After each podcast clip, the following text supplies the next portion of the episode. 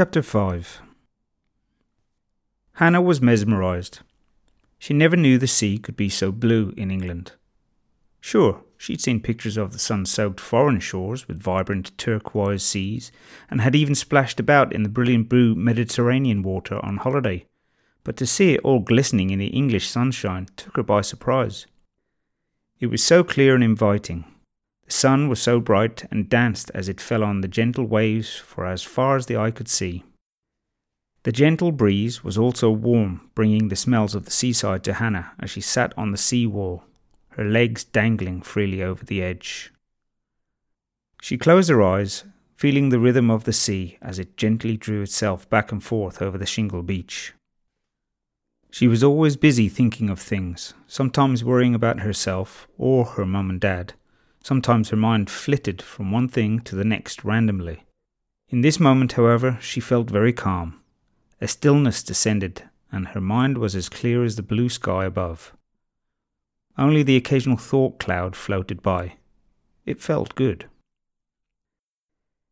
The new house was still pretty upside down, as one of the bedrooms needed redecorating, and there was so much stuff to sort. In fact, they had all started to feel a little boxed in, and the stress of the move had resulted in an argument. As the shouting and door slamming commenced, Hannah thought it best to leave. She slipped out quietly and found her way over the little canal bridge and up the slope which led to the sea. As soon as she left the house, she felt somehow different. She looked at all the beautiful trees filled with busy birds. She watched as they displayed amazing agility in flight, weaving through the trees with unbelievable speed.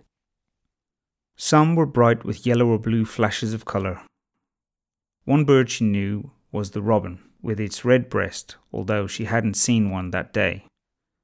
As Hannah walked, she heard the most beautiful song coming from high above her.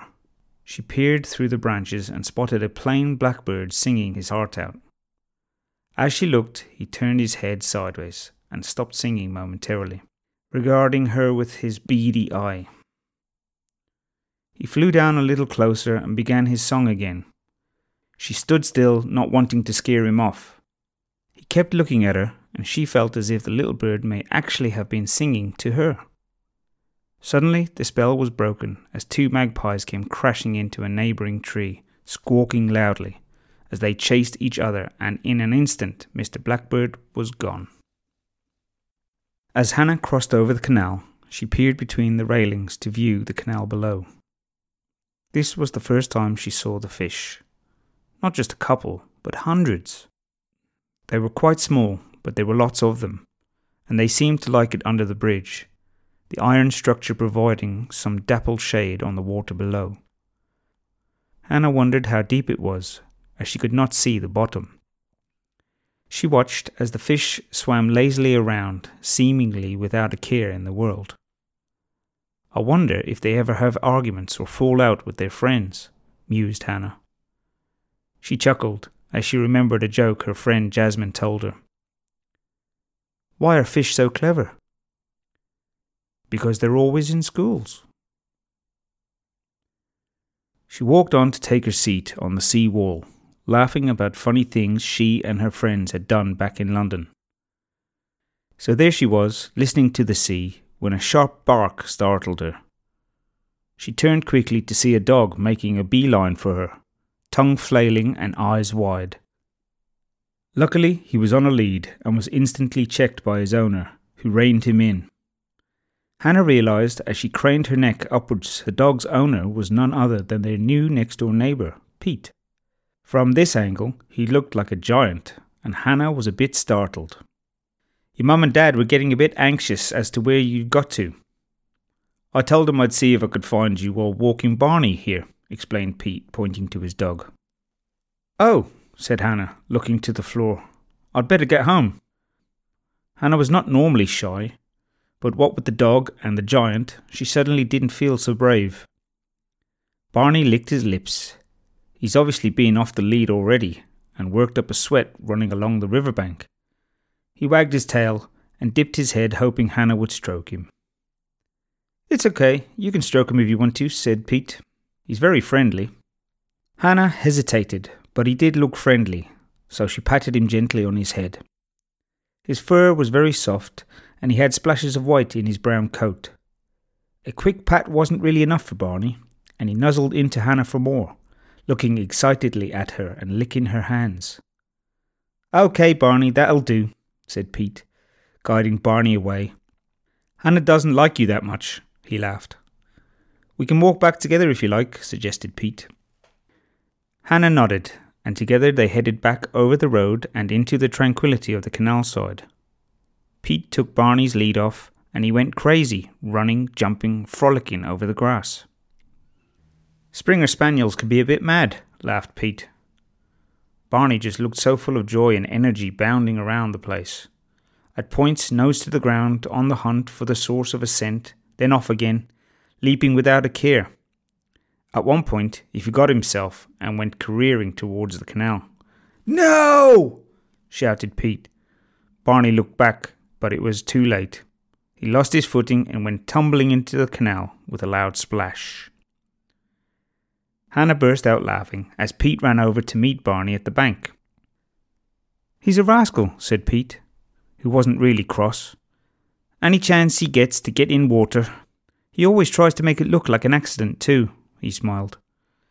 With his lead back on, a wet and smelly Barney led his owner and newfound friend back home. "Thanks so much, Pete. That's really kind of you to have found her," said Wendy. "Well, it was Barney that sniffed her out, to be honest," joked Pete. "Although I suppose she wasn't really lost, exactly." "Well, it's nice to know that someone will look out for us around here. It's a strange feeling moving from London after being there so long. We left quite a few friends behind when we moved." "Oh well, you won't be short of visitors, I'm sure. People always want to come to the seaside, even if they're not so fussed about visiting you," said Pete with a wry smile. Just then, there was a loud thud from upstairs. "Damn blooming thing!" said an angry voice from above. "What have you done, love?" shouted Wendy. There was some scuffing about before the reply came. "I've only gone and knocked the damn paint pot over. It's gone bloody everywhere." "I'd better go and sort him out," said Wendy, rolling her eyes. Pete waved goodbye, and Hannah walked back to the front gate with him and Barney. "Goodbye, Barney. It was very nice to meet you," said Hannah, and laughed as Barney held his paw aloft for her to shake it. "Nice to meet you too," Barney's eyes seemed to say. Hannah gave Barney one last stroke before Pete and Barney strolled home.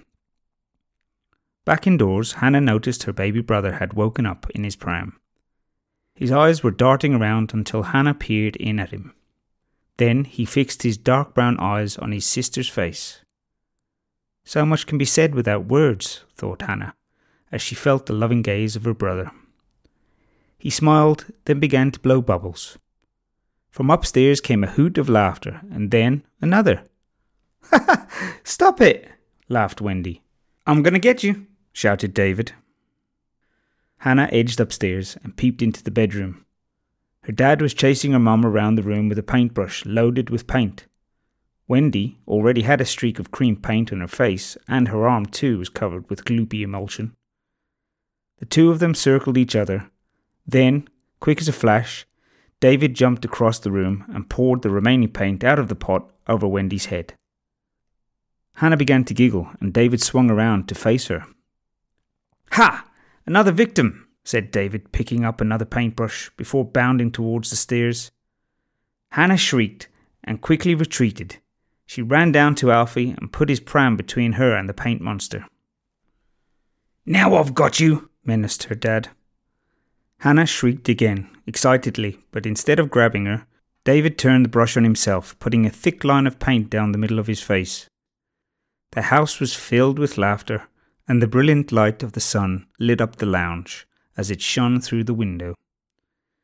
As Hannah lay in the bath that evening, she chuckled to herself about the events of the day. It had been a great day, and she loved it when there was fun in the house and her mum and dad laughed. Things had been so stressful lately. Hannah had hope that things were changing for the better.